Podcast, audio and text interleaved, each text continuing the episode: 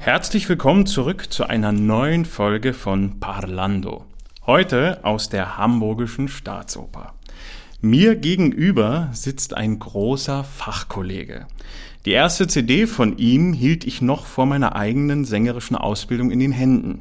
Es war die berühmte Einspielung meiner Lieblingsoper Le Nozze di Figaro unter Claudio Abbado, in der mein heutiger Gast dem Grafen seine imposante Stimme verleiht.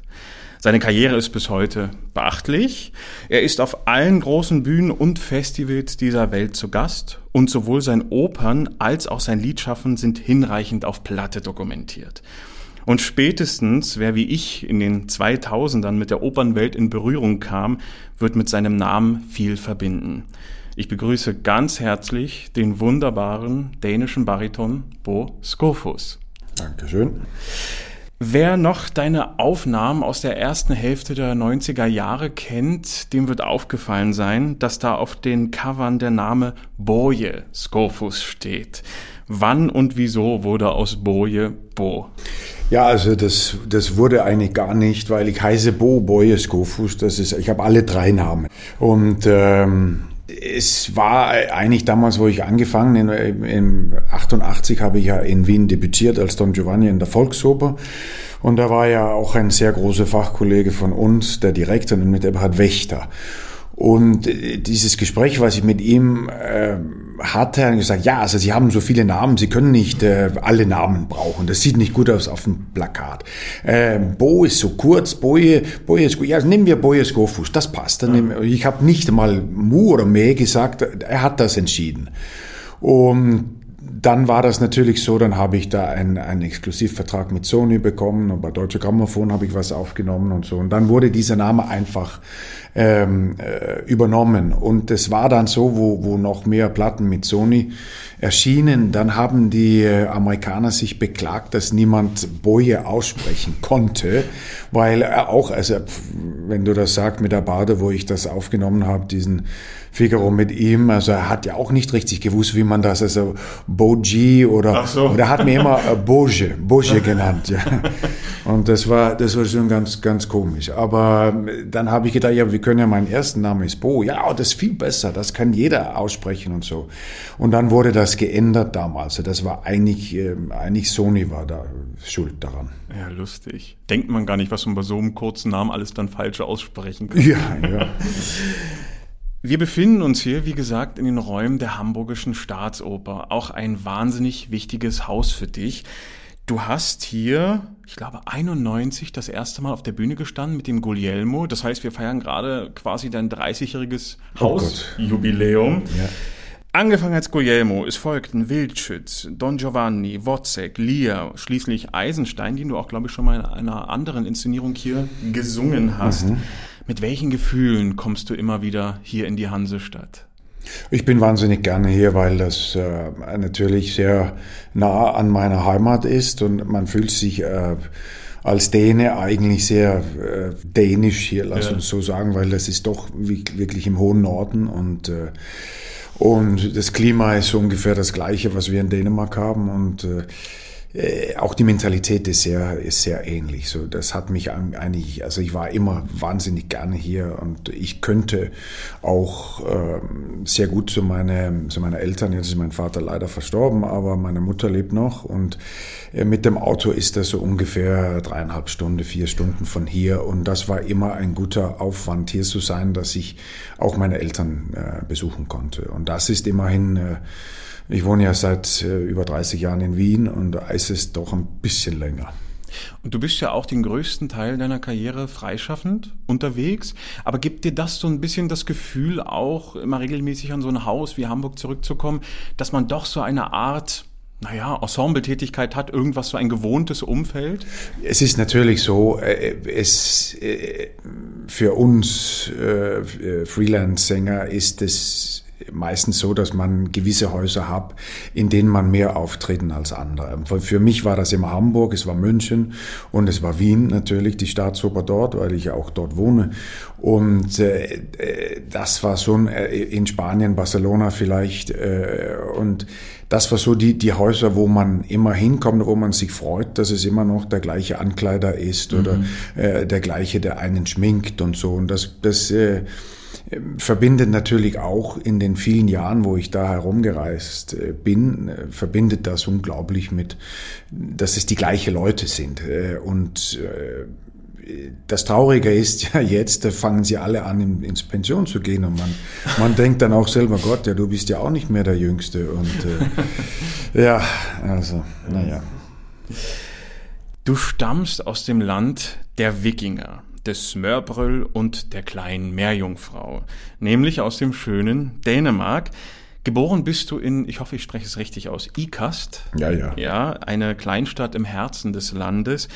Wie bist du dort zur Musik, genauer genommen zur klassischen Musik gekommen? Ja, das ist reiner, reiner Zufall dort. Also das ist ja eine Stadt, ich glaube, die ist auch nicht größer geworden, also seit ich weg bin. Da war immer so 10.000 Leute dort in dieser Stadt und äh, es ist auch nicht mehr geworden jetzt, glaube ich.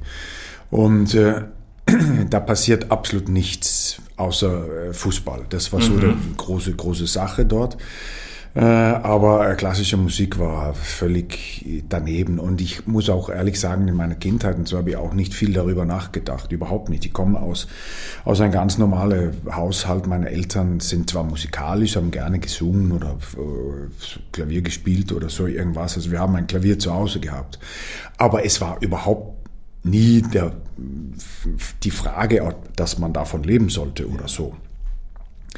Es war eigentlich ganz äh, komisch.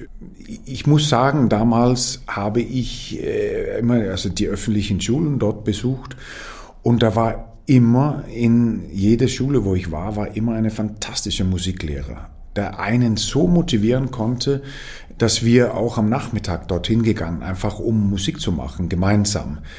Äh, und das war damals natürlich so Jazz oder, oder Rock oder was wir gemacht mhm. haben. Ich habe Bassgitarre gespielt, ich habe in das lokale Brassband, dort habe ich Tuba gespielt und, und solche Sachen. Und, und äh, es ist ja das, was völlig heutzutage fehlt. Also die Musikunterricht in den Schulen werden ja alles nur gestrichen, gestrichen, ja. gestrichen. Und da war ich schon sehr privilegiert, dass ich immer so wahnsinnige tolle Musiklehrer haben, die einen dafür begeistern können, dass man wirklich freiwillig auch am Nachmittag dahin gekommen ist. Und das hat mir schon sehr geprägt und hat mich eigentlich den ganzen Weg auch in meinem, äh, also wo ich in der Schule war, habe ich dann später im Chor gesungen und so weiter und so weiter. Aber alles auf freiwilliger Basis, weil es einfach schön war und diese Leute so toll waren, mit denen man, man gearbeitet haben. Ähm, ich kann mich erinnern, also wo, wo ich, was war ich, 15, 16 oder so, 17 vielleicht, habe ich noch zu Hause gewohnt bei meinen Eltern. Und die haben eine relativ große so, so Schallplattensammlung, war es mhm. ja damals. Und äh, Natürlich war das in dem Alter, wenn die Eltern zu Hause waren, müsste man äh, so Heavy Metal und Rock und so hören. Man, das war ja nicht cool, wenn man da klassische Musik hört. Aber wenn die nicht da waren, dann habe ich mir manchmal so ein, ein, ein, eine Platte da aufgelegt und da kann ich mich genau an eine Aufnahme erinnern. Es war ein Rigoletto mhm. mit, äh, mit Cornel McNeil und die Rere Christ ja. und Nikolai Gedder. Schön. Und, und das habe ich äh, aufgelegt und ich war fasziniert von, dass man so viel Lärm machen kann ja. ohne Mikrofon. und, äh, und, und dass man so singen kann auch. Und, und es war einfach auch eine ganz tolle Aufnahme, muss ich sagen.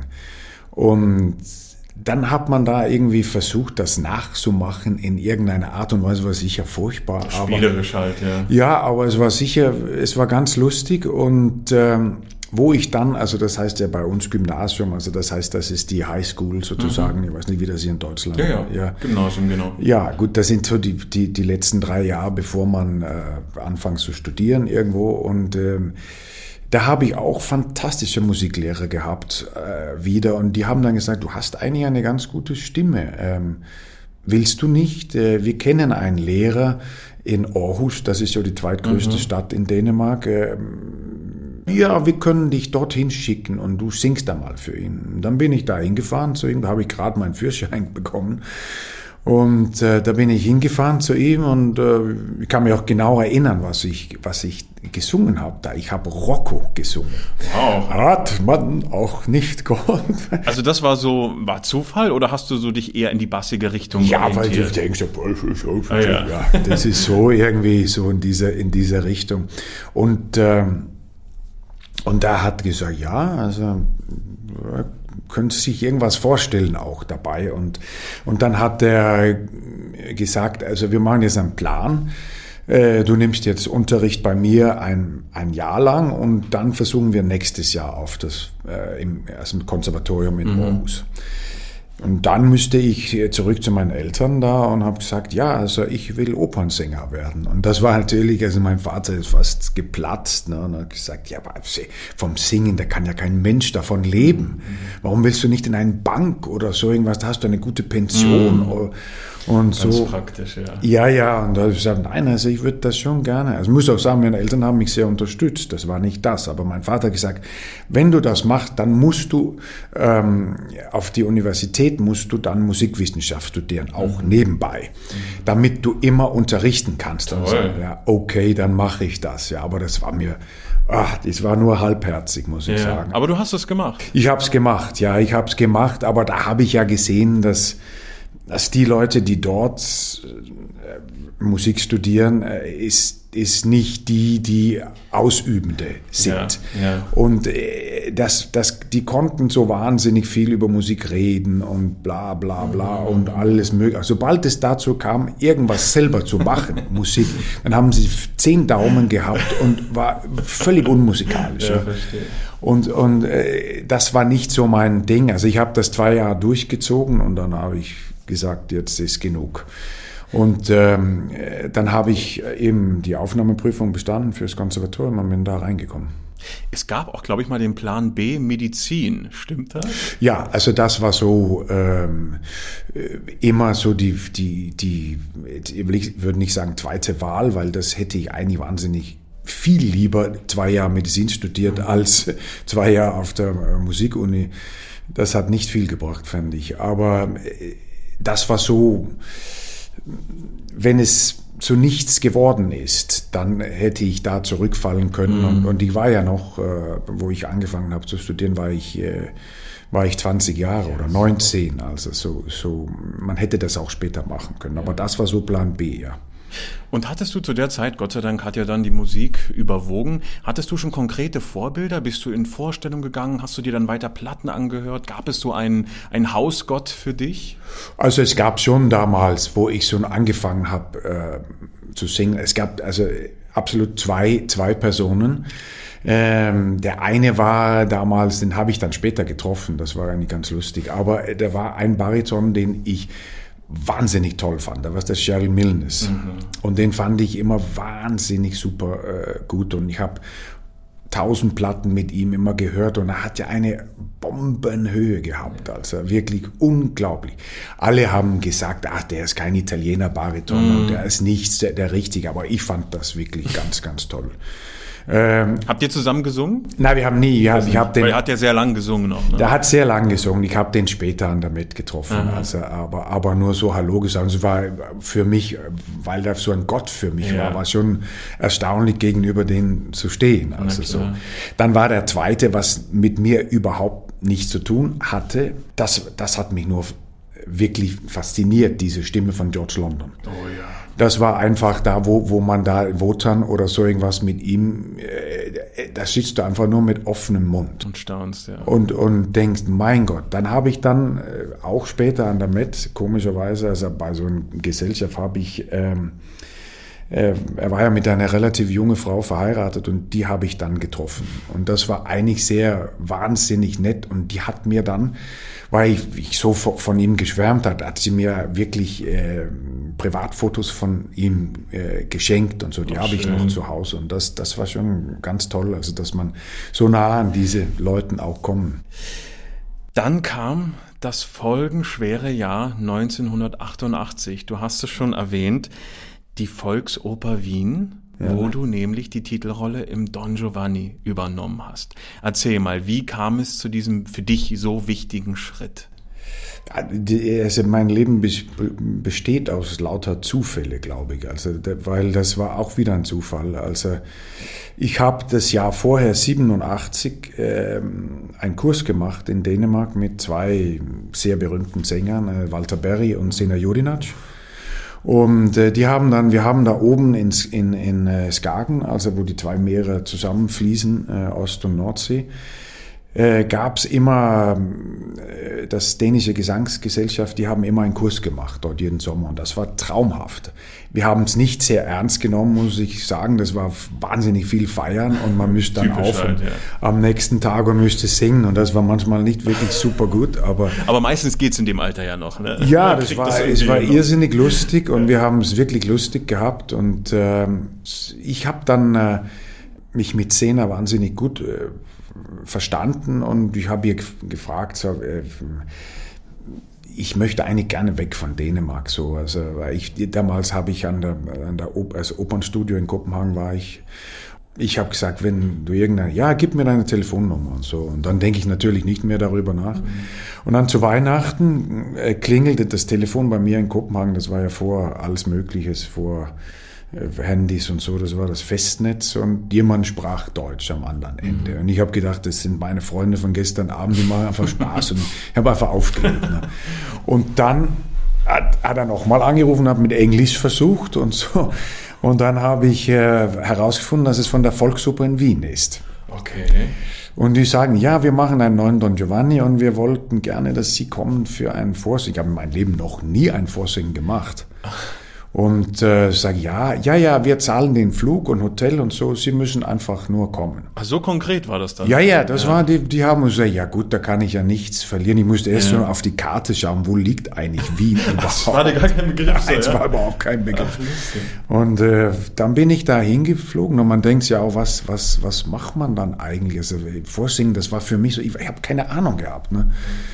Und so, ich habe meinen besten Strickpullover angezogen und, und bin da hingegangen zu dieser Vorsingen und da war ja ganz viele andere Baritöne auch. Ja. Und dann stand ich so draußen äh, und so habe dazugehört. Ich fand die wahnsinnig toll alle, es war ja irre. Und äh, die haben dann immer, den, äh, also es wurde mir gesagt, also das ist auf Deutsch, mhm. ob ich die Champagner-Arie, die Canzonetta und den ganzen Schluss auf Deutsch äh, vorbereiten konnte. Sag, ja, ja, das kann ich schon. Aber diese Weihnachtsferien war weg da. Hattest du ein bisschen Berührungspunkte mit der deutschen Sprache? War die jetzt Nicht wirklich bekannt? toll. Also wir haben ja immer, wir haben ja immer äh, äh, Deutschunterricht in der Schule in Dänemark. Das hat jeder, das muss man haben, weil wir sind doch so nah an, an, an Deutschland mhm. auch. Und äh, so, also außer Schuldeutsch habe ich keine Ahnung gehabt und äh, ja. Aber ich habe das irgendwie geschafft und, und das ist ja komisch, die haben die, wenn die dann fertig sind mit dieser Champagner, dann lachen sie alle. Ah, das muss ich auch machen. Aber wir gedacht, okay, das mache ich dann auch, ja. Locken die Tüne, tanzt deine Schöne, öffne die Tüne, fühle sie allein, öffne die Tüne, fühle sie allein, fühle sie allein, fühle sie allein, wirbeln tanzt Tanzt die Verlierer, tanzt alle Mannen, schwingende Leute, tanzt wie Leute, schwingende Leute, tanzt die Verlierer, schwingende Leute, tanzt alle Mannen, schwingende Leute,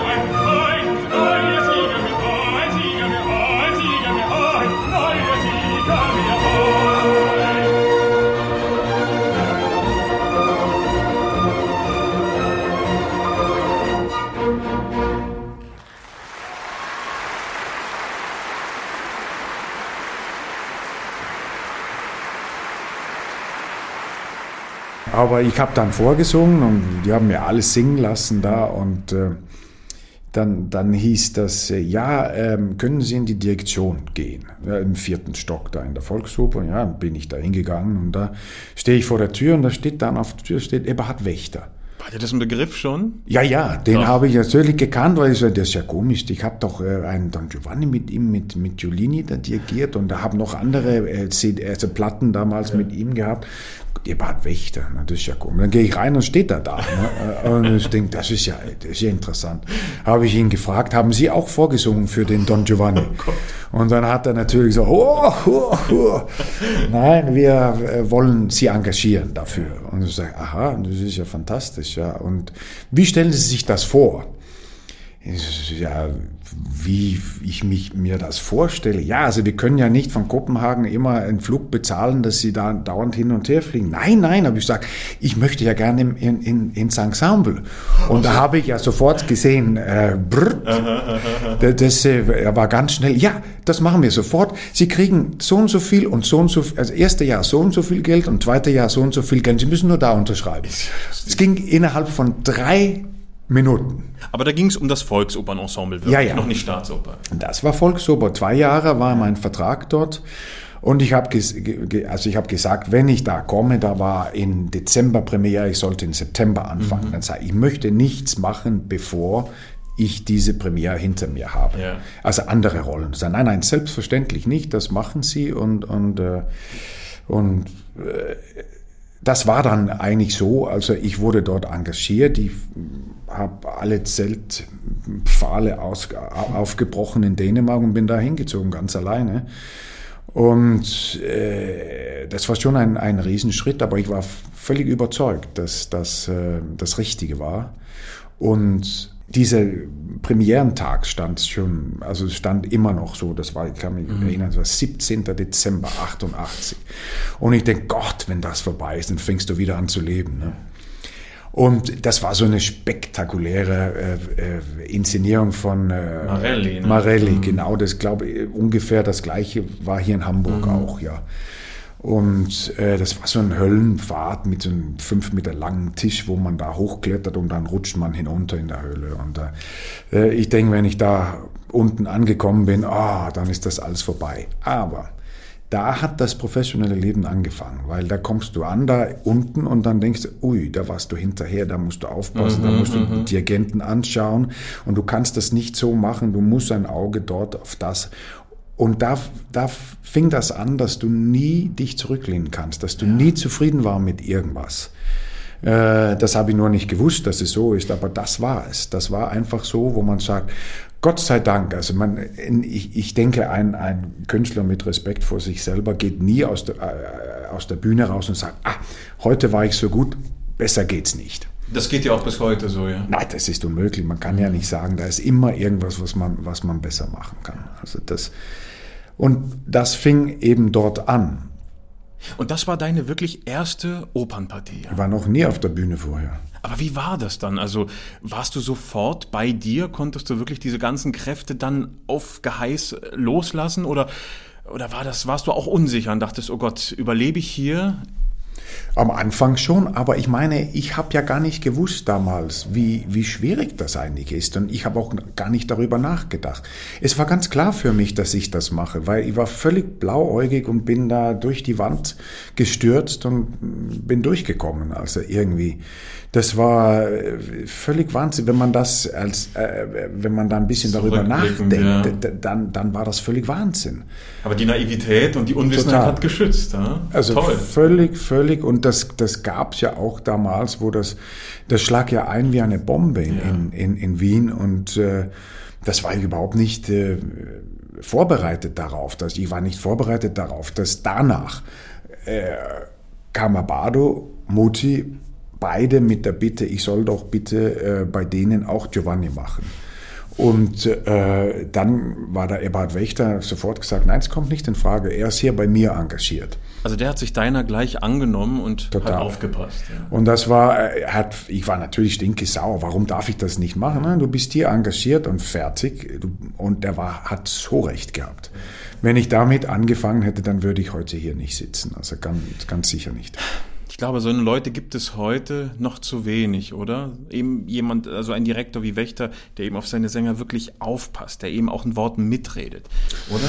Wie siehst du das? Also das äh, ist äh, eine Seltenheit geworden heutzutage. Damals war das eher ähm, natürlich, dass man ein äh, Ensemble, also ein Ensemble Pflege hatte mhm. sozusagen. Und das war, ich muss sagen, also ich habe ein Wahnsinn Glück gehabt. Also der hat mich angenommen wie sein eigener Sohn.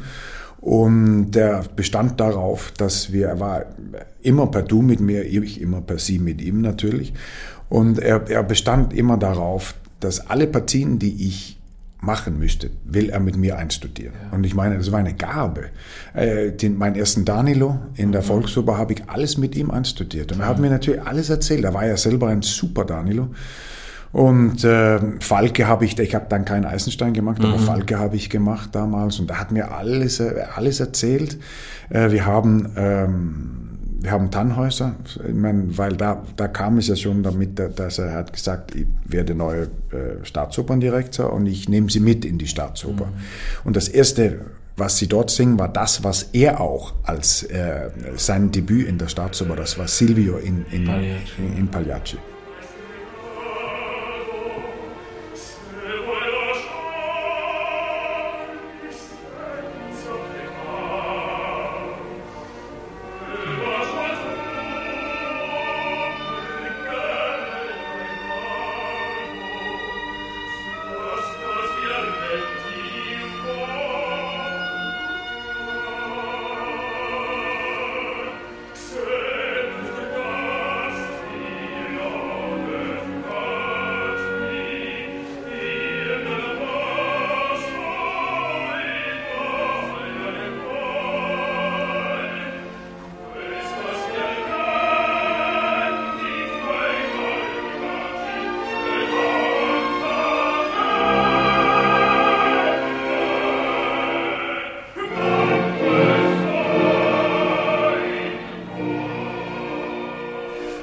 Und er sagt, das singen Sie zuerst und dann machen Sie, dann machen Sie den, ähm, äh, den Tannhäuser, den ja, Wolfram. Ja. ja. Und den arbeit, erarbeiten wir jetzt. Dann ist er ja leider so wahnsinnig früh gestorben. Ähm, wir haben nur zwei Akte, die ersten zwei Akte haben wir nur geschafft. Aber das war tolle, tolle Arbeit mit ihm. Also das, das, sowas gibt es nicht mehr.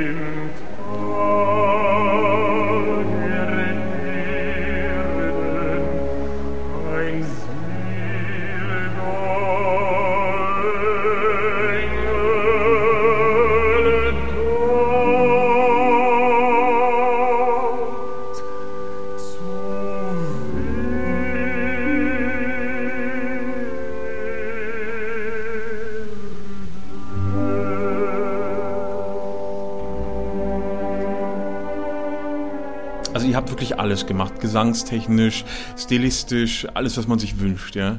Ich, ja, eigentlich schon. Also er konnte nicht so viel mehr. Er war immer heißer. Nach zehn Minuten konnte mhm. er nicht mehr singen, aber hat fantastisch Klavier gespielt. Ne? Ach so. Ja, ja, da wow. war ein super Pianist und äh, und er hat natürlich alles erzählt, was man da denken muss. Und und jetzt musst du daran denken, dass das und das kommt und du musst da ein bisschen aufpassen. Und das, das war schon, also dass, dass ich so ein Glück hatte, dass ich da hingefallen bin. Mhm. Das, das war einfach Wahnsinn. Also. Wahnsinn. Und dann eben, du sagtest, der Wolfram, den hast du dann, ich glaube, in Linz debütiert, kurz vor der Staatsoper, ne? Ja, ja, aber das war lustig, ja, mit Anna Thomama, die ist eine ganz liebe Frau, ja. ja. Hans Sozin, ja. Ja, das war eine Wahnsinnsbesetzung. Ja, ja, völlig Wahnsinn. Tja, also das, das ist ja, aber das war ja auch da, wo ich, ich bin ja so einfach nur hineingeplatzt. Das war ja auch, mhm. wo ich dann diesen Silvio gemacht habe im, im Pagliacci, das war der Rückkehr von, äh, von Carreras. Nach seiner äh, großen Krebserkrankung, äh, Krebserkrankung mhm. ist er zurückgekommen an der Staatsoper und sollte zum ersten Mal Canio singen. Und äh, also ich kann mich erinnern, wo man da, man konnte nicht einmal aus die Oper, vom, also Bühnentür kommt man gar nicht raus, weil die Leute lagen schon tagelang für die Stehplätze ja, um die Oper herum. Also das war so, wo man denkt, mein Gott, also so gut sind wir auch gar nicht, dass die da tagelang liegen müssen.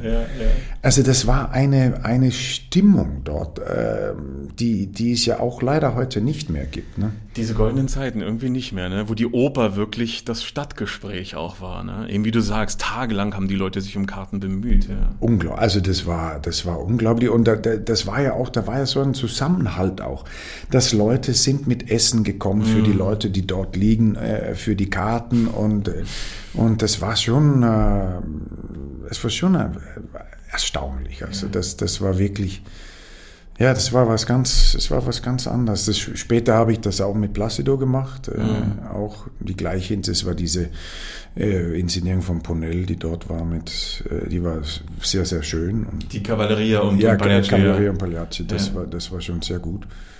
Aber es, äh, dieses, dieser Enthusiasmus für mhm. die Oper, das fehlt schon ein bisschen heute. Mhm.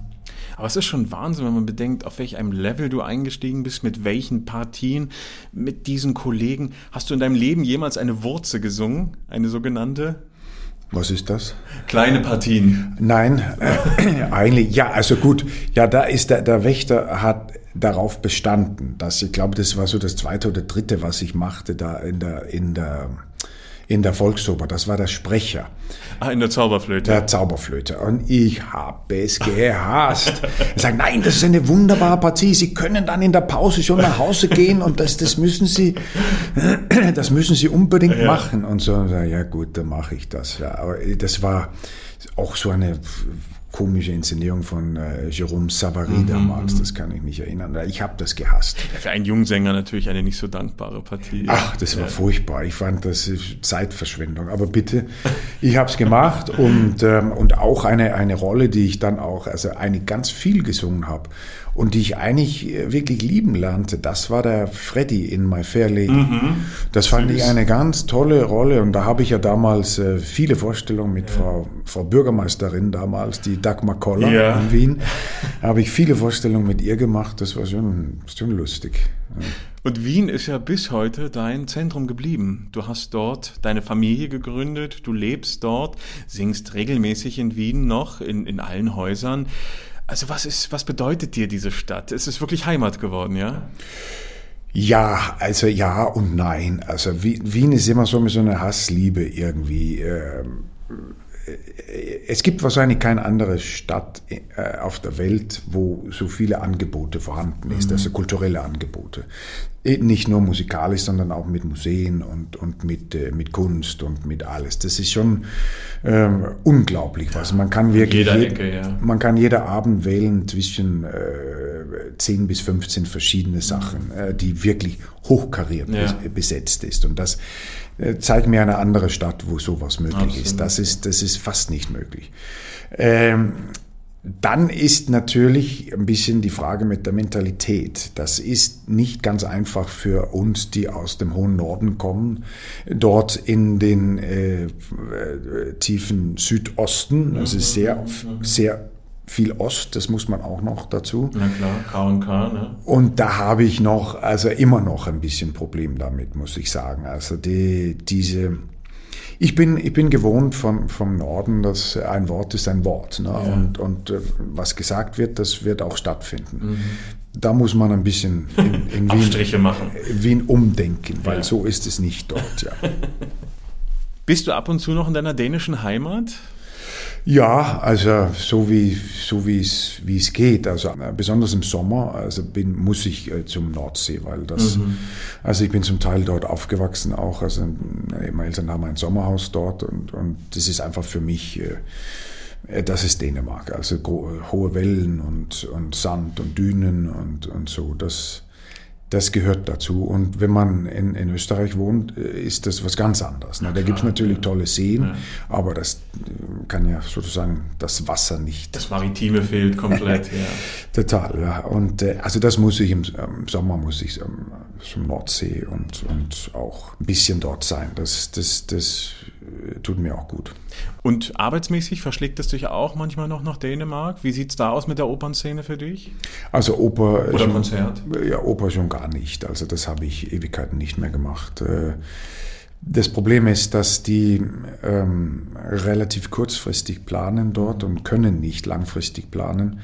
Aus irgendwelchen Gründen. Ich weiß nicht warum, aber, aber das ist anscheinend nicht möglich. Und es ist, also ich bin dann immer ausgebucht. Ich kann dann nicht plötzlich, wenn die, wenn die sagen, nächstes Jahr machen wir das, das, das geht bei mir einfach mhm, nicht. Und äh, Konzerte ja, also wahnsinnig gerne, also viele Liederabende mache ich dort. Da gibt's wunderschöne kleine Kammermusikfestivals, wo man, wo man sowas machen kann. Besonders im, im, im Sommer ist es wunderbar dort zu sein. Auch mit den Orchestern dort mache ich äh, regelmäßig Konzerte. Also ich komme schon dorthin. Ja. Du hast dein Repertoire zunehmend erweitert und auch recht jung schon Zugang zur Musik des 20. Jahrhunderts gefunden. Stichwort Alban Berg. Den Wozzeck hast du meines Wissens auch, glaube ich, hier in Hamburg zum ersten Mal gesungen. Wie ist das, so eine komplexe Partie in so komplexer Musik zu singen?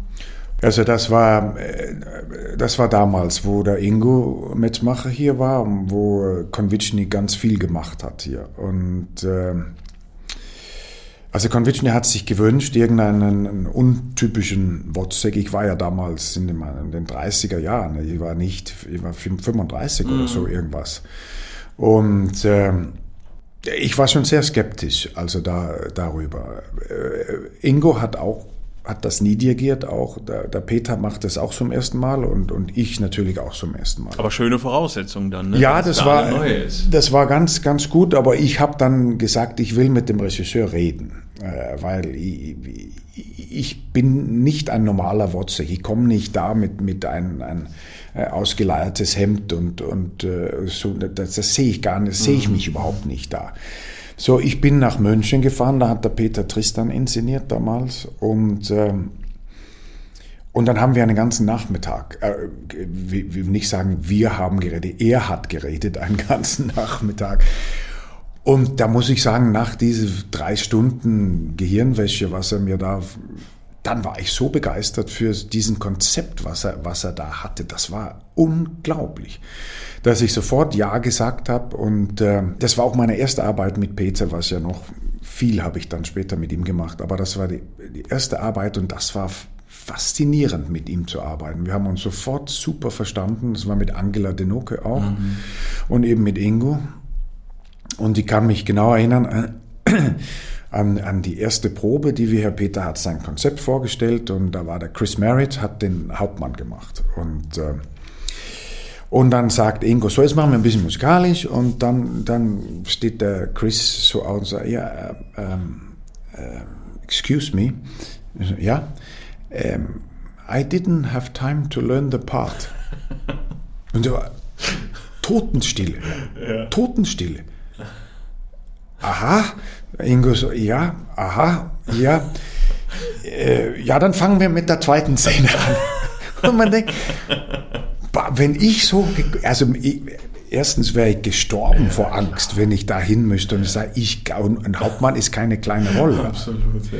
Und, äh, aber er hat, er hat gewusst, dass er so wahnsinnig schnell lernt. Mhm. Also er hat das wirklich in einer Woche hat er das gelernt. Und das saß dann? Boah, ja, ja, das war auch äh, toll mit ihm, weil er so ein ja. toller Schauspieler ist und so.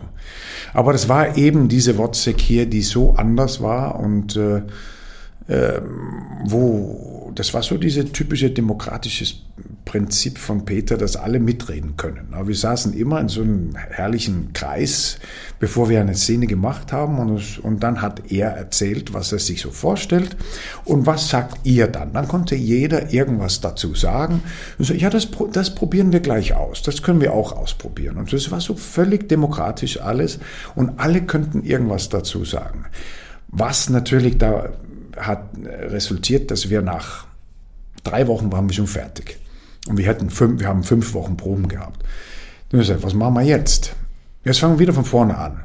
Und haben wir alles wieder umgestellt und, und anders gemacht und so. Und das war eine super interessante Arbeit. Also. Ist das sinnvoll? Also findest du das gut oder äh, hat es auch Da hat es gepasst. Also da hat es gepasst, muss ich sagen. Da hat es wirklich gepasst, weil es so äh, auch das Prinzip von, von äh, von dieser Konzeption, was er, was er dort hatte, war ja, dass jeder Mensch gleich ist. Ne? Mhm. Also da, deswegen haben wir alle einen Frack angehabt, mhm. alle Männer einen Frack, alle Damen im schwarzen Abendkleid. Mhm. Fertig. Da ist kein Unterschied. Keiner hebt sich da ab. Ja. Nein. Bis jemand, nämlich der Hauptmann, aus seiner Innentasche Geld rausnimmt. Und der andere hat nichts und wird zu Bettler. Mhm. Und da werden plötzlich die, die, das Hierarchie wird dort klar. Und das, das war ja auch so, also das, das einzige Requisit, was es überhaupt gab, war nur Geld. Das regnete von der Decke immer hinunter mit Geld, wo man sagt, mach, geh doch runter und sammel das auf. Aber der Wozzeck hat gewusst, dann wird er ein anderer Mensch auch dadurch. Und das war, er ist ja in, in, in Geld ertrunken worden zum Schluss. Also es war so typisch Konvitschny, typisch Peter, äh, gesellschaftskritisch und Große so. Bilder, ja. Aber es war schon eine fantastische, es war ja auch eine legendäre Inszenierung ist es dann geworden. Das wurde so richtig Kult. Und äh, das war so interessant, äh, dabei zu sein einfach.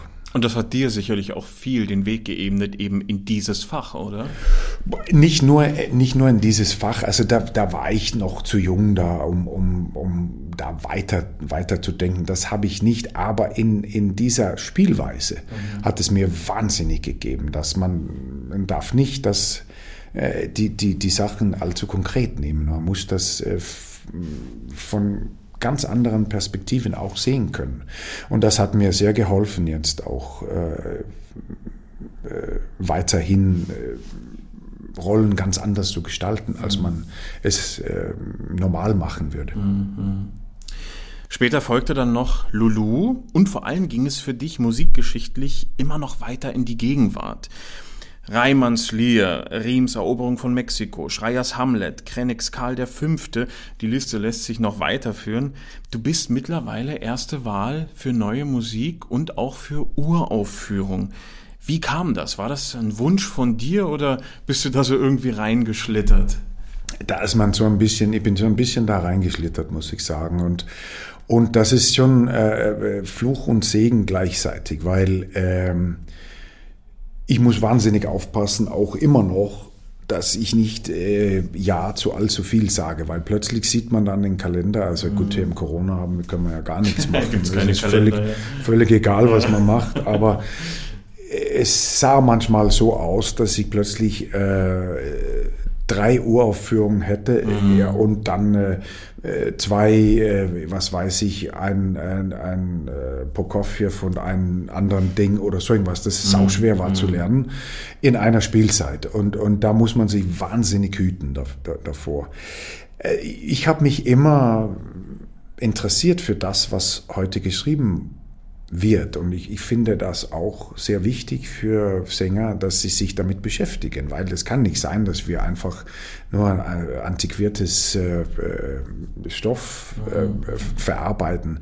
Man muss sich auch auseinandersetzen, wie, wie es heute ist und, und, und wie man das auch stimmlich umsetzen kann, weil das ist ganz manchmal gar nicht so einfach. Also, also dir ist auch wichtig, dass die Oper weitergeht. Also absolut, Ins absolut, ja. Und, und, ja. und es ist ja auch, es ist ja wahnsinnig interessant, mit einem Komponisten zusammenzuarbeiten, weil man sieht ja, wie, wie das ist. Ähm, man kriegt dann manchmal so 20 Seiten per, per E-Mail, die man dann ausdrucken muss und dann fängt man an, ein bisschen zu lernen, weil die Komponisten, muss man leider sagen, werden selten rechtzeitig fertig. Das ist, ist immer am letzten Drucker äh, und ja. äh, man sagt, ja, gib mir doch irgendwas, damit ich anfangen kann, weil ich kann nicht plötzlich 200 Seiten in 14 Tage lernen, das geht nicht. Ne? So, da kriegt man so und dann sagt man, ui, ui, von äh, Takt 35 bis 78, das, das liegt aber wirklich zu tief für mich. Kann man da einen Tag später hat man schon einen neuen Vorschlag. Also und, und man sieht, das ist so so läuft das einfach.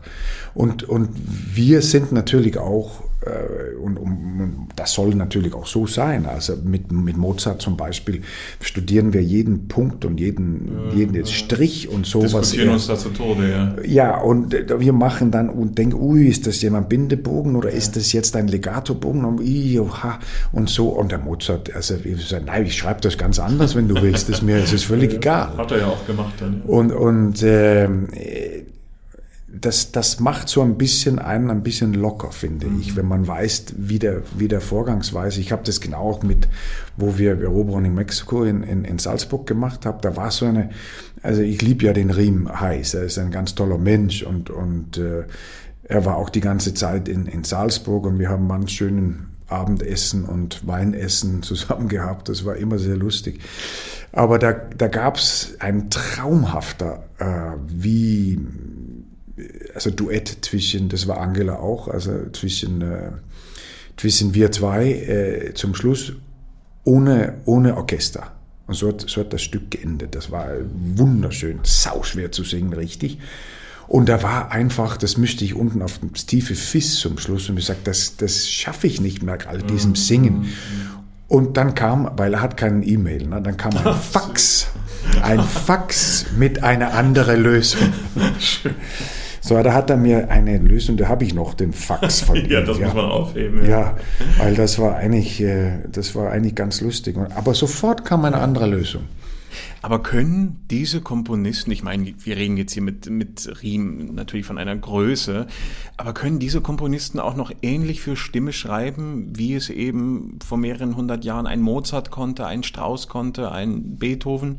Also ich finde schon, ja. Also wenn wir über die zwei großen deutschen Rs, also Reimann mhm. und Riem reden, dann ist das hervorragend. Die haben so ein Kenntnis äh, von, von Stimmen. Also auch der Eibert, den, den ja, ich ja sehr gut kenne, nachdem ich das, den Lier so oft jetzt gemacht habe von mhm. ihm und er fast immer dabei war und äh, da hat eine unglaubliche Kundschaft von, von Stimmen. Man merkt, dass er, dass er auch den Fischer Dieskau sehr viel begleitet hat selber.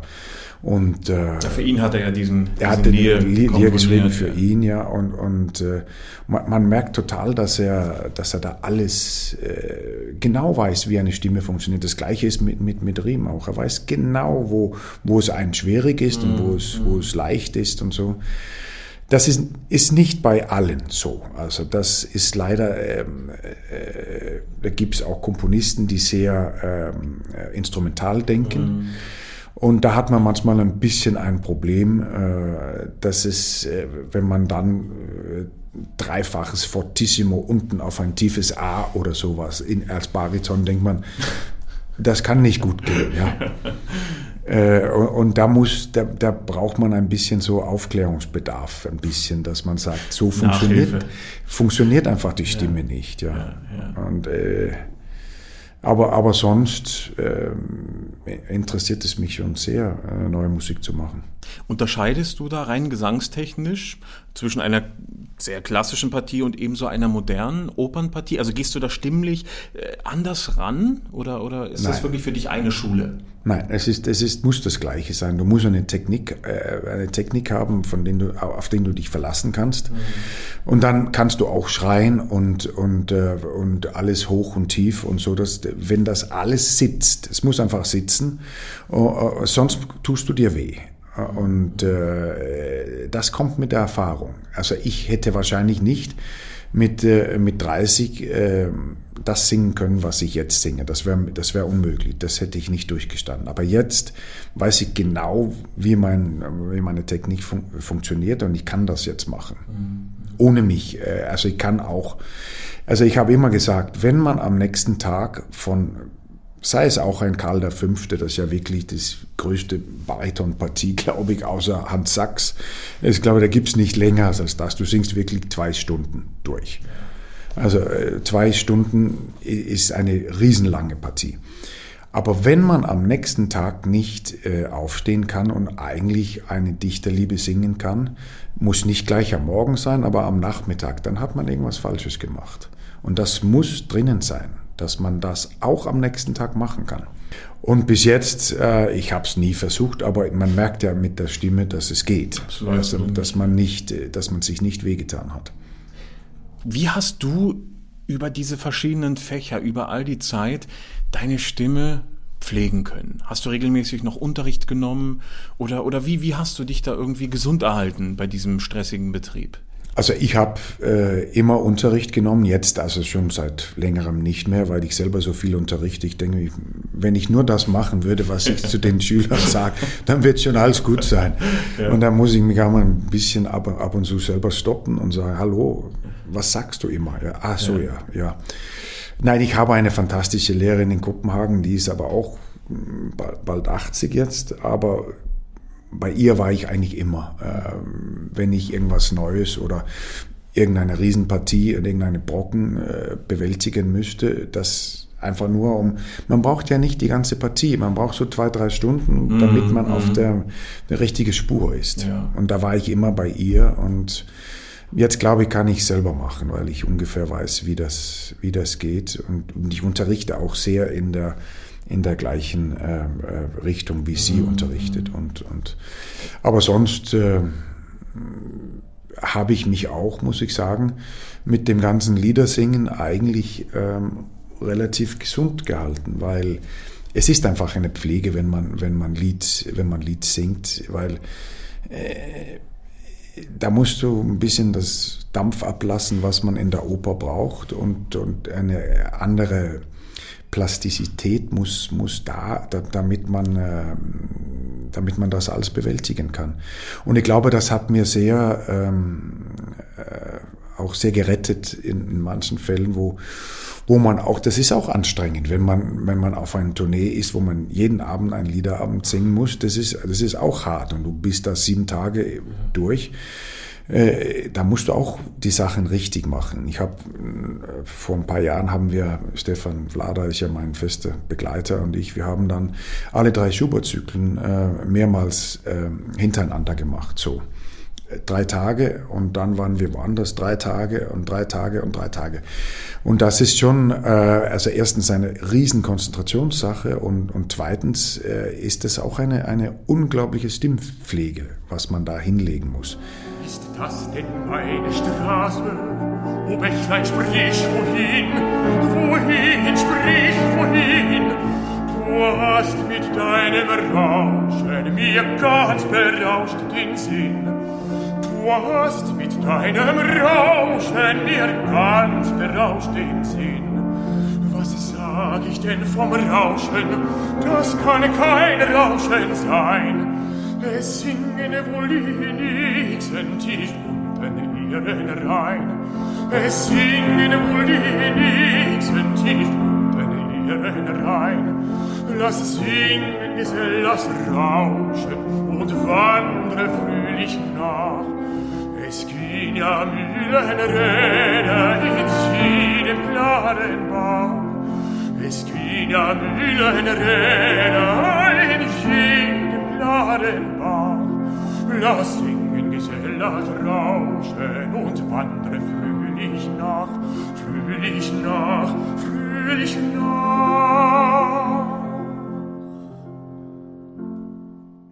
Niemand will ja ein, ein Opernsänger da hören.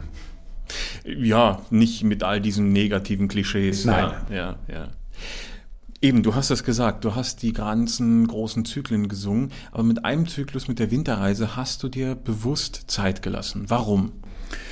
Also Winterreise habe ich erst mit 50, und das ist jetzt neun Jahre her, mhm. habe ich angefangen, das zu singen.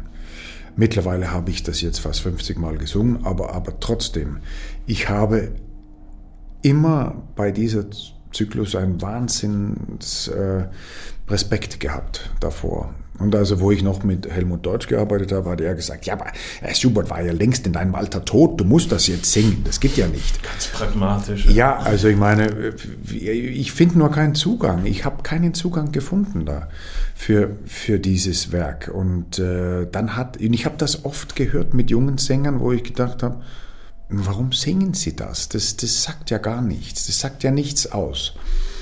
Ich kann mich erinnern dann, auch mit Helmut, der begleitet hat, da habe ich den, den, äh, den äh, Bernd Weikel gehört. Mhm. Und er hat das nämlich auch ganz, ganz, ganz spät gesungen, die Winterreise. Und das war so toll, das war so, weil er auch ein bisschen kämpfen müsste. Ne? Äh, mit, äh, der, der war so am, am, am Ende ja. seiner Karriere und, und da musste er ein bisschen kämpfen damit. Und das hat diesen Zyklus einfach irrsinnig gut getan. Das gab etwas Farbe da, ja? Total. Und, und, und ich sage, wenn das alles so glatt geht und mhm. wenn man dann, also man kann ja viel sagen über den Fischer Diesker, ich habe den immer wahnsinnig bewundert. Aber da gibt's ja eine, eine erste Einspielung, glaube ich, von ihm, wo er 24 mhm. oder 25 mhm. ist und so. Das ist mir auch sowas von glatt, wo man denkt, mhm. Deswegen hat er das wahrscheinlich auch, ich glaube, drei oder viermal aufgenommen. er war ja auch gar nicht glücklich mit seinen frühen Aufnahmen. Nein, nein, das, ja. Aber wie nähert man sich dann diesem Zyklus? Irgendwann hast du einfach, hast du die Texte hundertmal gelesen, hast du die Musik hundertmal gesungen. Wie, wie kommt das? Fällt das dann einfach vom Himmel, die Erkenntnis, oder geschieht das nur durch die sich immer wiederholende Beschäftigung mit dem Stoff? Ja, also ich, ich, ich arbeite meistens so, auch wenn ich an neuen Opernpartie lerne, ich muss das singen, singen, singen. Ich muss es in, in, in in die Kehle bekommen. Ich muss es in der Stimme haben, damit ich genau die Funktion weiß, wenn ich dazu komme, weil meistens hast du keine Zeit. Mhm. Wenn du, also auch wenn du ein Konzert machst, wenn du ein Liederabend, kannst du ja nicht darüber denken, oh, jetzt musst du noch, dann musst du mhm. decken, dann musst du das machen. Das muss sitzen, das muss einfach sitzen. Und deswegen singe ich wahnsinnig viel, also und ich singe auch jeden Tag, immer noch. Immer noch, jeden Tag? Ja, ja, das tue ich jeden wow. Tag, immer, immer noch, drei, drei, drei Stunden jeden das Tag. Das beeindruckt mich zutiefst. Nein, nein, das, das muss ich. Ich habe ja, deswegen sitze sitz ich auch hier, also weil ja. ich ja meistens, wo ich hinkomme, immer ein, ein Zimmer in der Oper habe, damit ich reingehen kann und, und arbeiten. Äh, weil ich muss einfach, ich muss singen. Ich hasse das, wenn ich, also so diese, in dieser Corona-Zeit, diese äh, Quarantäne, was ich hier absitzen mm. musste in Hamburg, bevor man hier arbeiten konnte, war, für mich also fünf Tage ein Qual. einfach ein Qual. Du kannst ja nicht in der Wohnung äh, mit anderen Leuten da, also man kann Selten, ja nicht da, ja. Das, das, das tue ich mir auch nicht an. Und, und, äh, und deswegen äh, ist es für mich ganz wichtig, dass ich jeden Tag singe. Trotz des Repertoires, was wir gerade angesprochen haben, mit, mit Wozzeck und Co. und Liedern, verblüfft mich immer wieder eines, dass egal wie modern dein Kalender aussieht, äh, mit welcher Selbstverständlichkeit man immer wieder ein Mozart dazwischen findet. Ja, also beispielsweise jetzt eben ein Graf, den du dir immer wieder mal dazwischen setzt. Mhm. Ich glaube, Mozart ist schon auch ein sehr zentraler Komponist für dich, für deine Biografie. Eben, es fing damit alles an. Was, was bedeutet der für dich? Ah, das war immer so und das hat ja auch damit angefangen, dass ich Giovanni gemacht habe damals, ja, auf, Deutsch. Mhm. Und dann kam auch der Figaro-Graf äh, ein Jahr später in der Volksoper auch auf Deutsch. Und, und, und ich fand das äh, super gut damals, dass wir auf Deutsch gesungen haben, weil ähm, bei uns war Leben. In, der, in, der, in der Volksoper, weil die Leute ja, verstanden haben, was, absolut, ja. was wir singen. Dann habe ich das ja auch später auf Italienisch in der Staatsoper, das war vor der Textanlage aha, dort. Aha. Und da war Totenstille, absolut Totenstille. Es war ernste Musik, ja? ja. Und alle haben da, da gesessen und haben so getan, als ob sie wussten, worum es ging. und äh, deswegen bin ich ja auch mehr und mehr äh, der Überzeugung, man muss einfach singen in einer Sprache, dass die Leute verstehen. Es hat schon seinen Reiz, ja. ja und das, ich bin so ein, ein, ein Verfechter dafür, dass man äh, wirklich viele, viele Stücke wieder auf Deutsch machen und, und mhm. wozu alles, alle diese russischen Opern auf Russisch, wozu, für wen. Mhm. Äh, ich kann verstehen, wenn das wirklich so ein Onjegin ist, wo der, wo der Kantabile und wo das ist, dann ist es fein auf Russisch. Aber so ein Stück, was wir hier gemacht haben, zum Beispiel Nase von, mhm. von, von mhm. Shostakovich, absolut auf Deutsch. Das muss verständlich sein. Da ist so viel Text. Ja. Und wenn das auf Russisch ist, wo die Leute auch noch mitlesen müssen, dann haben sie ja keine Zeit zu sehen, was auf der Bühne passiert. Eine Riesenbarriere, ja. Und, und das Gleiche auch, ich habe gerade in Wien jetzt der feurigen Engel von Prokofjew mhm. gemacht. Das haben wir zwar auf Russisch gemacht, aber das wäre viel besser auf Deutsch, äh, damit die Leute verstanden hätten, worum es eigentlich ging. Das war immer für mich, weil ich ja auch, also ich habe immer das äh, ganz große Glück gehabt, mit, mit verschiedenen ganz großen Dirigenten arbeiten zu können. Der erste, also war natürlich, das war ein Zufall mit Abado, dass ich diese Figaro aufgenommen habe mit ihm, weil das war damals, wo der Samuel Ramey geglaubt hat, er sollte den, er konnte den Grafen singen, ja. Das wäre er gewesen. Das wäre Samuel Ramey, ja, ja das wäre ja. er. Und ich glaube, er hat dann irgendwie gesehen, das ist doch etwas höher, als er gedacht hätte. Und die haben schon mit den Aufnahmen angefangen und okay. er hat abgesagt. Ah, ja. Also die waren mittendrin. Die waren mittendrin und dann war ich ja damals gab es ja wieder noch kein Mobiltelefon. Ich kann mich erinnern, ich kam zu Hause und da wohnte, da habe ich noch eine Freundin gehabt und so, ja, die haben angerufen vom Musikverein, du sollst zurückrufen. dann habe ich dann gesagt, ja, äh, was machen Sie gerade? Ja, nichts, bin gerade, ihr können Sie hierher kommen. Das ist ja, ja klar, kann ich. Ja, weil der Bardo nimmt gerade ähm, äh, Figaro auf mit äh, und der Graf ist ausgefallen. Ne? Also ja, dann komme ich rüber und dann äh, war ich in dem im, im Abados Zimmer und sag, können wir mal ein Restativ machen? Ja, so, da habe ich das gesungen. Ja, komm, dann geh mal rein und nimm das auf. So, so, so schnell ging das. Ich habe weder einen Vertrag noch irgendwas gehabt. Das war schon, äh, ja, machen wir, dann nehm, ja. nehmen wir das auf. Morgen nehmen wir das und das und das auf. Aber hast du ihn da schon auf Italienisch gesungen? Dann habe ich den zum Glück ja. gerade ja. auf Italienisch gesungen. Und das war, das war schon, äh, es, es war totaler Zufall. Ne? Alles war toll. totaler Zufall. Und dann habe ich ja später, äh, mit Mutti haben wir Così fan tutte gemacht. Und das war, Puh, also Mutti ist ja ein, ein harter Brocken, also so besonders was die Sprache an, mhm. äh, anbelangt. Und äh, das war immer so, er hat so einfach nur mir gewunken, komm, Skofus, wir gehen. Und dann sind wir in ein Zimmer gegangen und er hat mit mir kohabitiert. Äh, Italienisch und alle Restative von vorne bis hinten. Aber ich meine, das war ein Riesenprivileg. Wer hat sowas ja, gehabt? Und das sitzt dann fürs ganze Leben wahrscheinlich. Das sitzt ne? total fürs ganze Leben und er hat mit mir äh, die, die Sprache und sagt, nein, nein, nein, so, so, so und äh, also das war, ich war unglaublich privilegiert, dass ich solche, den letzten und ganz großen Dirigent und ganz große, den ich bewundert habe, war, war Hanonkur, äh, mit denen ich ja auch relativ viel gemacht habe und ähm, das war eine ganz andere, also eine ganz andere Art, äh, Mozart zu sehen und er meine Art auch, also habe ich herausgefunden nach einer Weile, das ist auch meine Art zu sehen. Man durfte ja bei ihm keine Restative singen, die müssen alle gesprochen werden. Alles gesprochen. Keine Töne, einfach nur ungefähr die Töne äh, ansetzen, aber nicht singen. Bitte nicht singen in der Restativen. Und das war so interessant mit ihm. Letzte Figaro, was ich mit ihm gemacht habe, kurz bevor er gestorben ist, waren wir bei ihm äh, in St. Wolfgang, beim Wolfgangsee. Da hat er gewohnt in so einer riesen, riesen äh, Burg fast. Und das Einzige, was es nicht gab bei ihm, also es gab ganz Gamben und Lauten mhm. und alles so hangen da. Wie man sich vorstellt, ja, alles so, Ja, ja, so alles, aber es gab kein Klavier. Und dann haben sie dort hinein so ein Elektropiano hineingestellt bei ihm da in diesen, dieser Burg. Und das war, das sah so furchtbar aus. Und äh, natürlich, weil das Concentus Musicus, die haben immer einen halben Ton tiefer gespielt. Da und da konnte man einfach, konnte man einfach den Knopf etwas ja, drehen, ja, ja, dass der ein Halbton tiefer war. und ähm, ich kann mich erinnern, das war die Elisabeth Kuhlmann, die hat die, mhm. den, äh, den äh, Cherubin gemacht. Und dann habe ich gesagt, Meister, es ist also, äh, wenn, wenn ich da nur sprechen soll, dann liegt es mir einfach zu hoch manchmal, weil ich muss singen, wenn ich da hoch muss. Nein, oktavieren Sie das. Und dann manchmal geht's dann nach oben. Das ist wie so ein Bub, der in der Pubertät ist und, und die Stimme kippt dann manchmal rüber. Und ich meine, wer kann sich sowas erlauben, zu sagen? Nur er. weil das war fantastisch und das hat so gut funktioniert, weil plötzlich hat man verstanden, dieses, dieser äh, halbwüchsige, der da mhm. immer versucht, so, und dann geht die Stimme so. Das stimmt auch, ja. Und das war fantastisch, das hat so gut funktioniert. Und das wurde auch gut angenommen?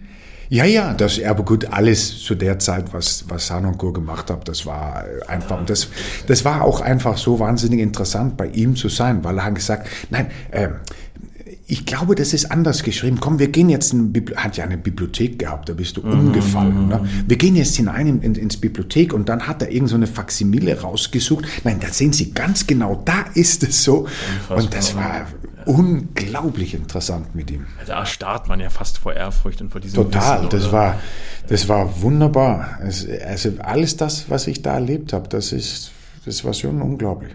Ja, dieser Graf Almaviva, erstmals 89 auf Deutsch in der Volksoper, dann in der Staatsoper, in aller Welt bis heute gesungen. In deiner Diskografie erscheint er ganze viermal auf CD bzw. DVD. Abado, Halasch, zweimal Harnoncourt. Äh, du hast ihn gesungen von New York bis Salzburg, zuletzt glaube ich in Köln. Ja, ja. Wie hält man eine Partie, die man so lange singt, die einen so lange begleitet, irgendwie frisch, dass man immer noch Lust darauf hat, dass man irgendwie immer noch einen Ansporn hat, die zu singen.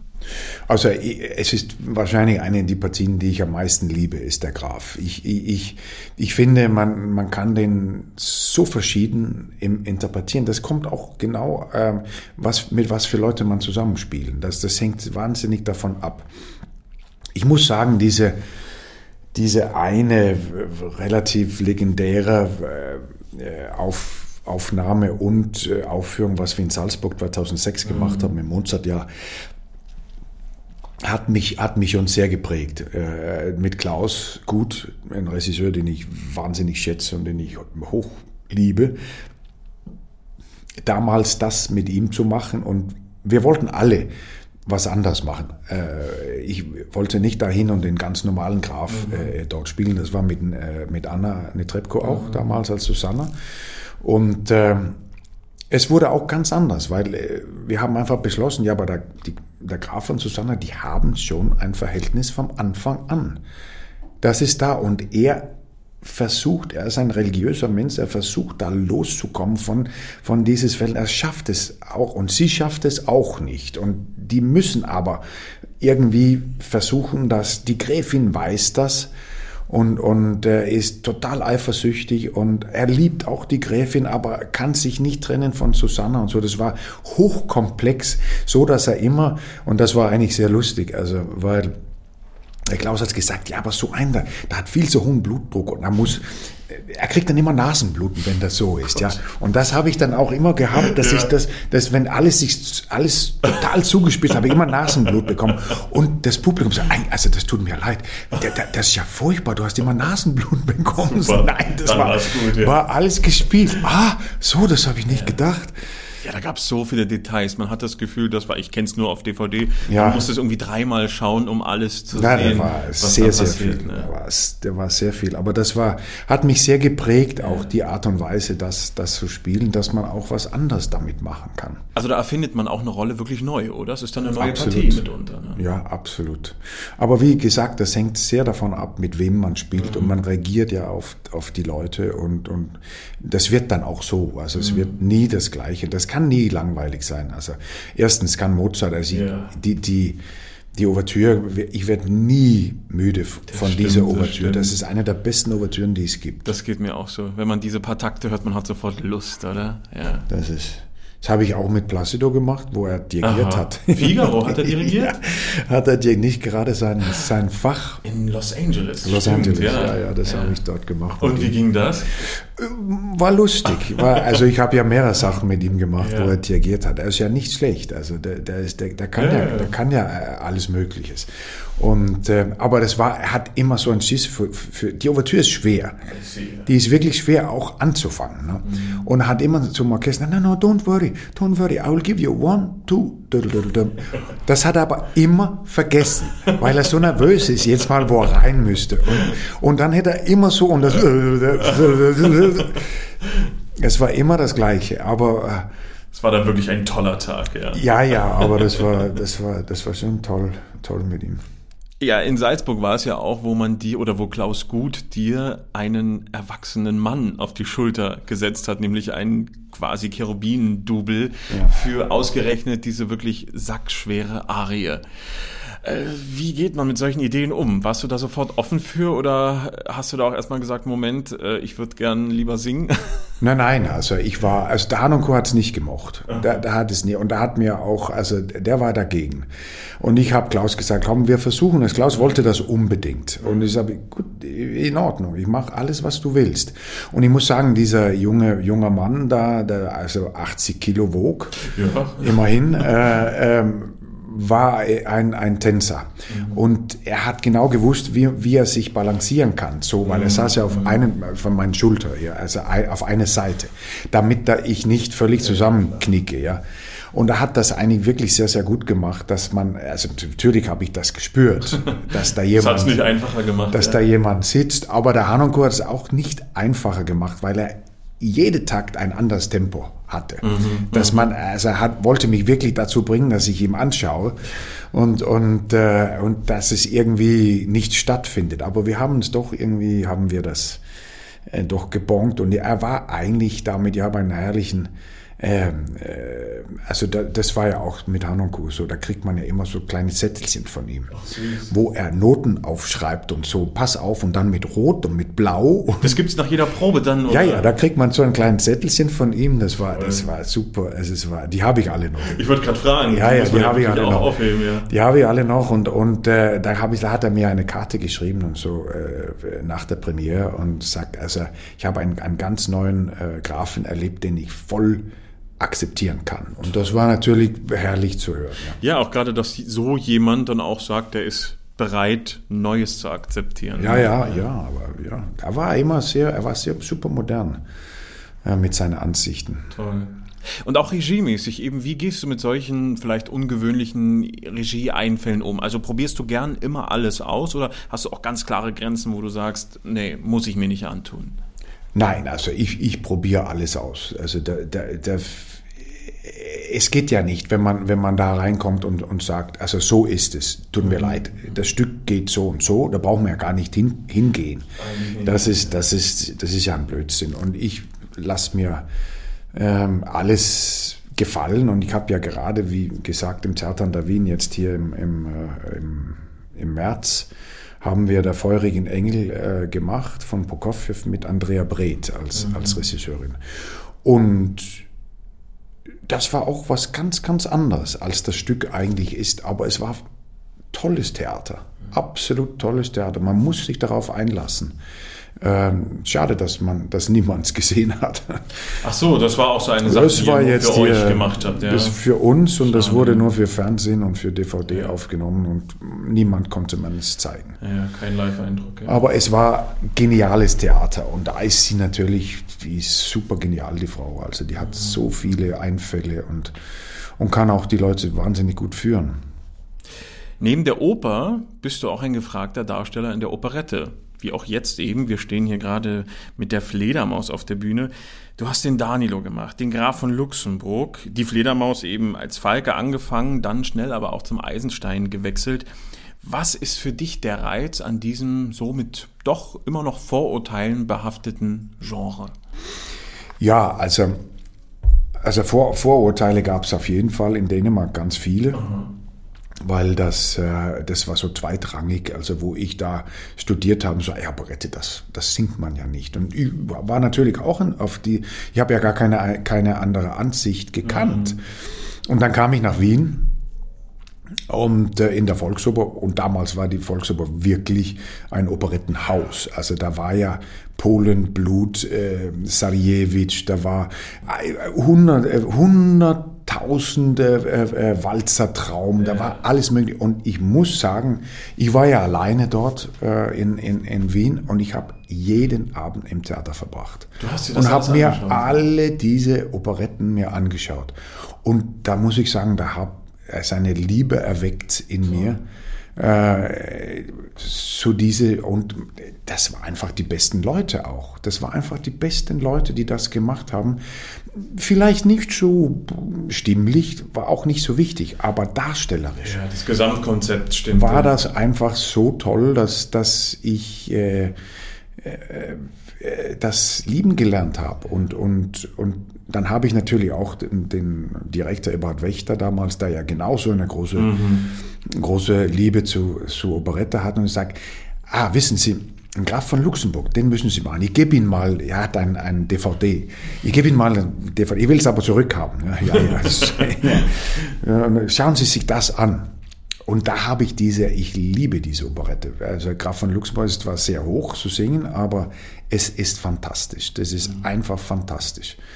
Und äh, gibt es die besten Melodien, wo man denkt, äh, ah Gott, kommt das von dort? Mhm. Und weiß gar nicht, wo, da, wo die alle herkommen, diese tollen Melodien. Und äh, das habe ich dann auch später gemacht und, und ja, ich hätte gerne, äh, da gab es so viele Sachen, die ich ihm gerne erzählt hätte oder und ich, ich, ich weiß, dass er wäre sehr stolz. Also zum Beispiel äh, mein Debüt in der Met war auch Fledermaus, war, mhm. auch, war auch Eisenstein. Ach, das war schon Eisenstein? Das war Eisenstein, ja. ja. Das war mein Debüt in der Met und äh, da hätte ich mich schon gerne angerufen und ja. gesagt, so ist es.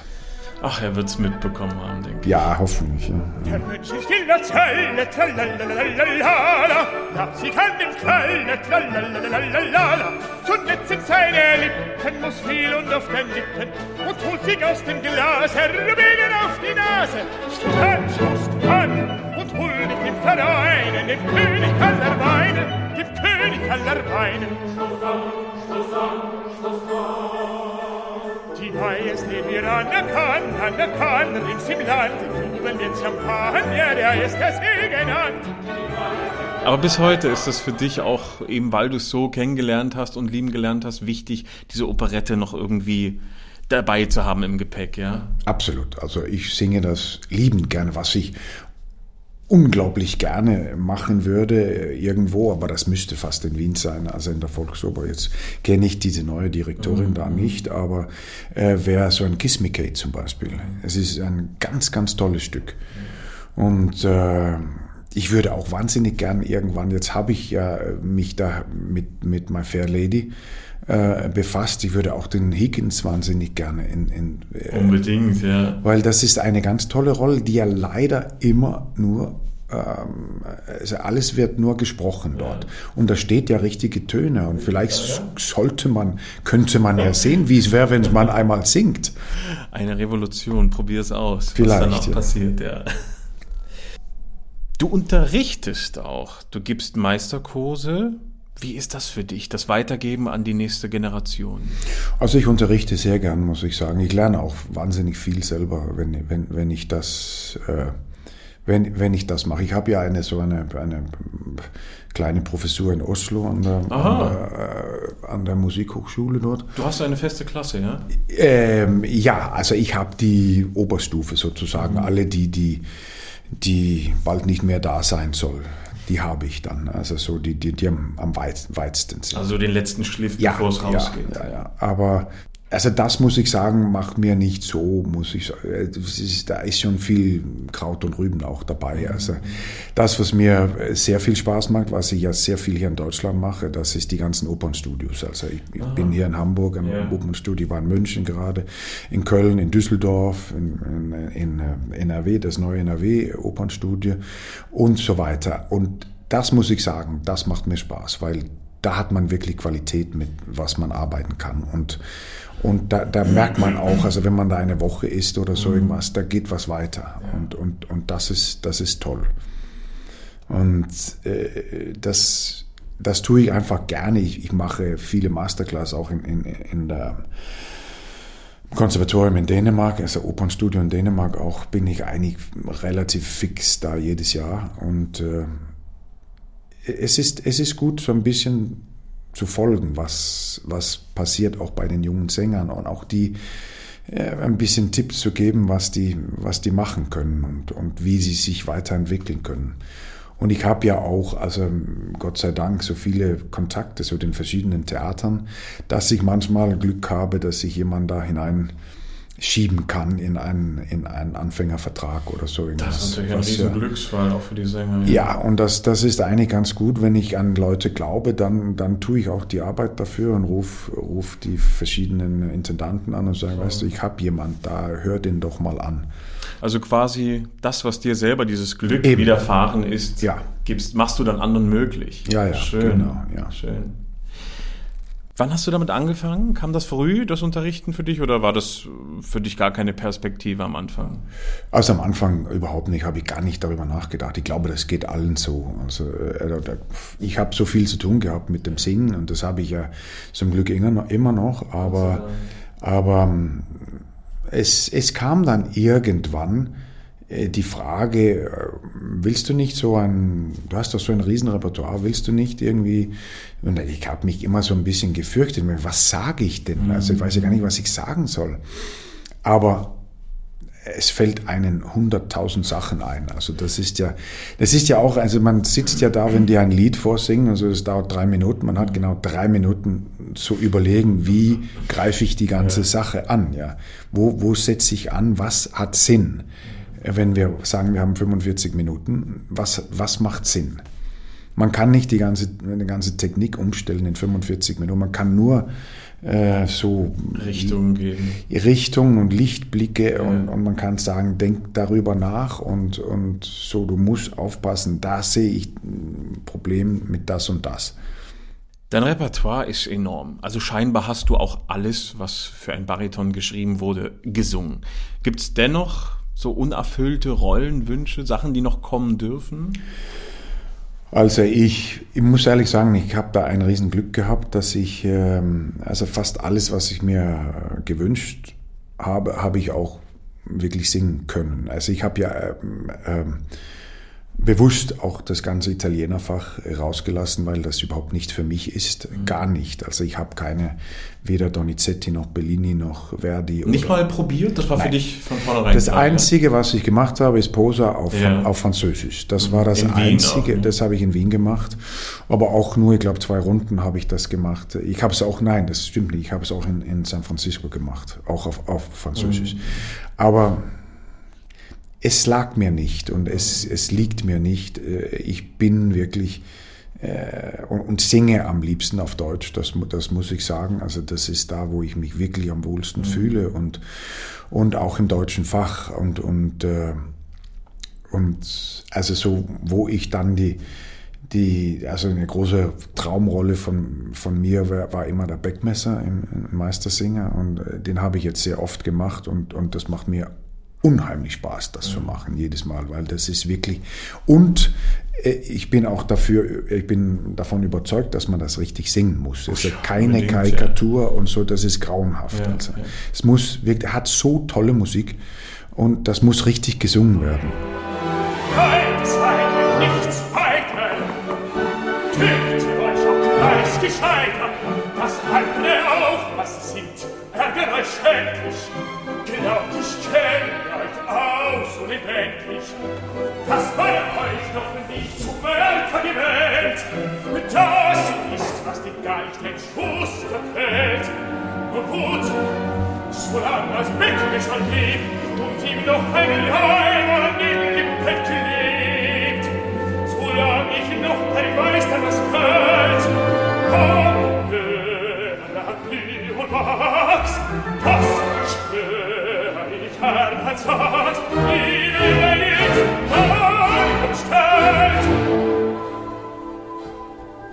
eine der, der, letzten Sachen, die ich mir gewünscht hätte, war wäre Cardiac. Mhm.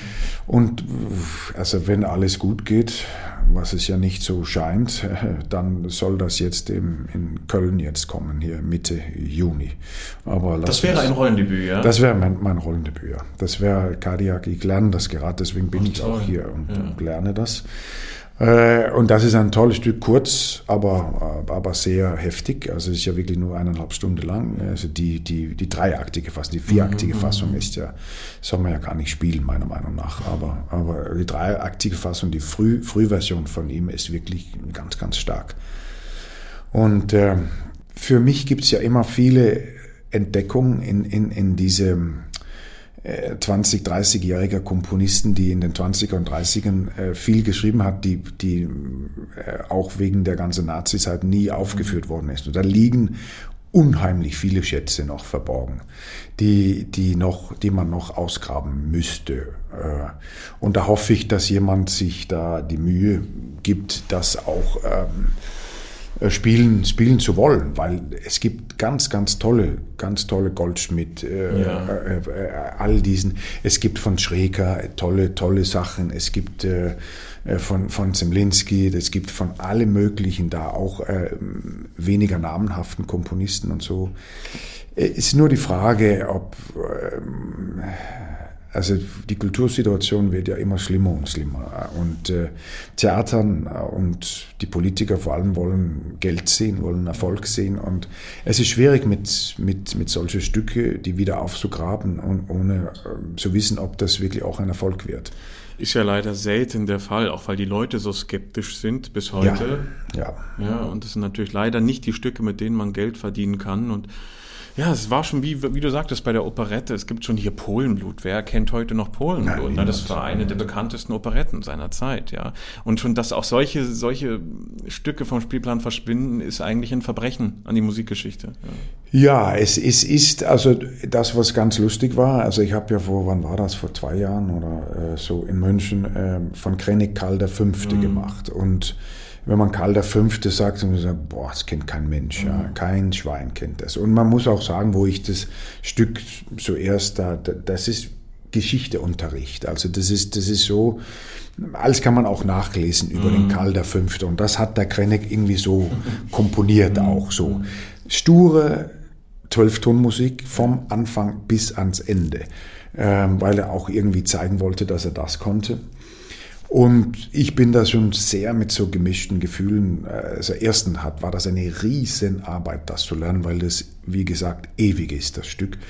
Und zweitens denkt man, boah, lohnt das sich wirklich? Dann war das diese Inszenierung von Furas, Furas del Baus, mhm. äh, die so spe spektakulär wurde in, in, München, dass das ein absolutes ähm, Anlaufstück wurde und äh, der äh, Nikolaus Bachler, der ja Intendant ist in München, dann, dann kam zu mir, ja, Sie, Sie würden es nicht äh, glauben. Also wir haben das einmal in den Münchner Festspielen, haben wir das, Sie würden es nicht glauben. Also Karl V. ist am ersten Tag ausverkauft worden. Zwei Tosca-Vorstellungen mit Jonas Kaufmann sind noch nicht ausverkauft. jo, und ich, sage, ich ärgere mich so darüber, dass wir das nicht dreimal spielen. Das ist doch schön, dass es auch und mal das den war, Fall gibt. Äh, das war schon ganz, weil das war so ein, äh, ein, äh, ein, ein Hit, dieses mhm. Stück. Und, und mit, auch mit solchen Inszenierungen, die ganz, was ganz anderes darbieten, mhm. kommt auch ein ganz anderes Publikum die, vielleicht absolut, dann, klar. die vielleicht dann auch hineingehen und sagen, ah, das, die spielen doch auch ein Not to the Figure. Lass uns sehen, was, was das ist. Weil das hier war ein Publikum, junge Leute, ganz viele junge Leute, die sonst in Cirque du Soleil oder so irgendwas gingen. Die sind da, weil das war die Inszenierung, hat das geboten. Es war spektakulär. Das, Event, ja. das war ein Event, das war spektakulär. Und man kann nur hoffen, dass wenn nur, lass uns sagen, jeden Abend vielleicht 100 Leute sagen, ach, schauen wir doch ein anderer Oper an auch, dann ist alles gewonnen. Hast du eine Lieblingspartie von all diesen gesungenen, also die du ohne nachzudenken, wenn ein Agent anruft, jederzeit annehmen würdest? Gibt es da eine? Also da gibt's schon, da gibt's viele, viele Partien. Immer gesagt den Backmesser, jeder, jederzeit, äh, jederzeit. Man spielt natürlich immer mit den, ah, ich sollte da auch den Sax, aber das ist für dich kein Thema, ja? Nee, also ich habe so gedacht am Anfang, ah, vielleicht könnte ich das später machen, aber Nein. Sax ist mörderisch. Das ist mörderisch und das liegt furchtbar tief. Und mhm. das, das muss man äh, sehr, sehr aufpassen. Aber Beckmesser ist eine Traumrolle zu spielen und, und, äh, und, und zu singen. Das, was ich auch, also später hier jetzt gesungen habe, das war ähm, äh, Lulu, also den, mhm. den Schön und, und Jack, the Jack, Jack the Ripper. Und das muss ich sagen, das habe ich lieben gelernt. Dieses mhm. Stück kam mir so sperrig vor am Anfang, aber wenn man da hineintaucht, ist das ganz, ganz toll. Ganz tolle Musik und ganz tolles Stück auch. Ich habe immer noch ein bisschen Problem mit dem, mit dem dritten Akt, also mit der. Diesen rekonstruierten. Ja, mit den ganzen äh, Paris-Szene mhm. und so, das ist schon, oh, das ist schwierig, also. Aber, aber trotzdem, man kann nichts über die Musik äh, sagen, das ist einfach, es ist einfach super gut komponiert. Ja. Hast du auch mal eine Rolle bereut angenommen zu haben, die dir vielleicht geschadet hat oder die dir einfach so lag, dass du gesagt hast, nie wieder, war ein großer Fehler oder konntest du aus allem irgendwas machen? Ich glaube, ich konnte meistens, also weil ich, ich muss auch sagen, bevor ich was annehme, dann, dann äh, überlege ich das schon fünfmal. Also das ist nicht so, dass ich einfach Ja sage, um, um, um ja, ja zu sagen, aber ich denke, also diese ganzen äh, moderne Sachen, die ich, die ich gemacht habe, die haben mir schon irgendwas, äh, irgendwas gebracht. Auch, auch ähm, äh, andere Sachen. Also ich habe zum Beispiel nur einmal, was ich wahnsinnig gerne wieder machen würde, wäre zum Beispiel äh, Monteverdi, Ritorno mhm. di Ulisse in Patria. Ach, dafür wärst du auch offen, ja, für die alte Musik. Uh, ja, aber da, da, ich bin ja dahin gegangen und das ja. war ein harter Kampf. Der arme Dirigent musste ja mit mir so, bis ich das verstanden habe, dieses aha, Prinzip, aha. wie man sowas singt. Ja, ja. Weil du darfst ja nicht so viel die Noten da anschauen, mhm. weil die machen ja alles Mögliche anders als das, was in den Noten so, steht. Und äh, ist auch so eine geschlossene Welt irgendwie, habe ich das Gefühl. Man kommt da überhaupt nicht rein als, sage ich mal, klassischer Sänger in diese Barockschiene. Ne? Schwer, ne? schwer, schwer. Das war ja. ganz schwer für mich und ich habe ja. mich nie damit beschäftigt. Ja. Aber Monteverdi und neue Musik hat wahnsinnig äh, viel miteinander zu tun. Das stimmt. Da ist diese Freiheit, die man in beiden haben muss und äh, und das, äh, das, ist, das ist interessant, das war interessant für mich. Also ich, ich würde das sehr gerne noch einmal machen. Ulisse hast du gemacht. Ulisse, ja. ja. ja. das würde ich sehr gerne noch einmal machen, weil das, das gibt eine, man ist auch gefordert, dass man äh, diese ganze Kadenzen erfinden muss und so. Mhm. Und, und, da habe ich auch, also da war, kann ich mich erinnern, da ist ja das Schönste, wie heißt das? Das heißt eine, wie heißt das? Lirone heißt das, oder? Das ist so ein 16 äh, Seiten. Das ist wie ein Cello. Also äh, das ist so toll. Und da war nur, ich habe so ein Rezitativ gehabt, nur begleitet von das. Das war ein Traum. Klangwelten, ja. ja. ja. Aber bei dir hat sich ja auch, ich meine, deine Stimme, wenn man, wenn man so die Aufnahmen kennt, deine Stimme hat sich konsequent weiterentwickelt. Und bei deine Höhe ist so für mich beachtlich. Also ich kenne Tenöre, die mit dem, Einstein, äh, mit dem Eisenstein äh, mehr Probleme haben als du als Bariton. Hat sich da vielleicht nochmal so ein paar Möglichkeiten ergeben, ein paar Ausflüge ins Heldentenor oder jetzt so Zwischenfach, wäre das nochmal was für dich? Also das kam zur Sprache, wo, wo Holländer Direktor war in der Wiener Staatsoper. Mhm. Und dann hat er zu mir gesagt, Sie müssen, Sie müssen äh, äh Sigmund machen. Mhm. Da habe ich mir schon sehr überlegt, dass die machen einen neuen Ring und dann habe ich schon, aber dann habe ich mir gesagt, Holländer, was soll ich denn nachher singen? Wer, wer, nimmt mich dann noch ernst als, ja, aber wir machen das so, das ist nur so ein Ausflug, aber das nimmt kein ja. Mensch mehr ernst, wenn ich, ich konnte sicher ein Sigmund singen, also da bin ich relativ sicher, dass ich das singen kann, auch ein Parsifal, aber dann hört es irgendwie auf. Max, in Freischütz ja. ist ein bisschen hoch und, und ein Lohngrin würde überhaupt nicht funktionieren. Ja. Geht gar nicht. Das ist zu hoch. Und ähm, ich kann nicht das ganze Leben da nur äh, drei Rollen singen. Also das, das wäre mir einfach zu langweilig und ja. ich habe dann, ich habe es dann gelassen. Ich habe oft damit gesagt, also man soll, ich soll es einfach mal, mal zeigen. Mhm.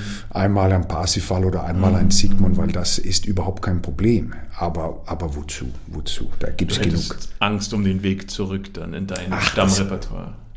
Vielleicht, wenn ich da kurz bevor ich aufhöre. Dann. Ja, genau. Bühnenabschied mit Parsifal. Ja, warum nicht?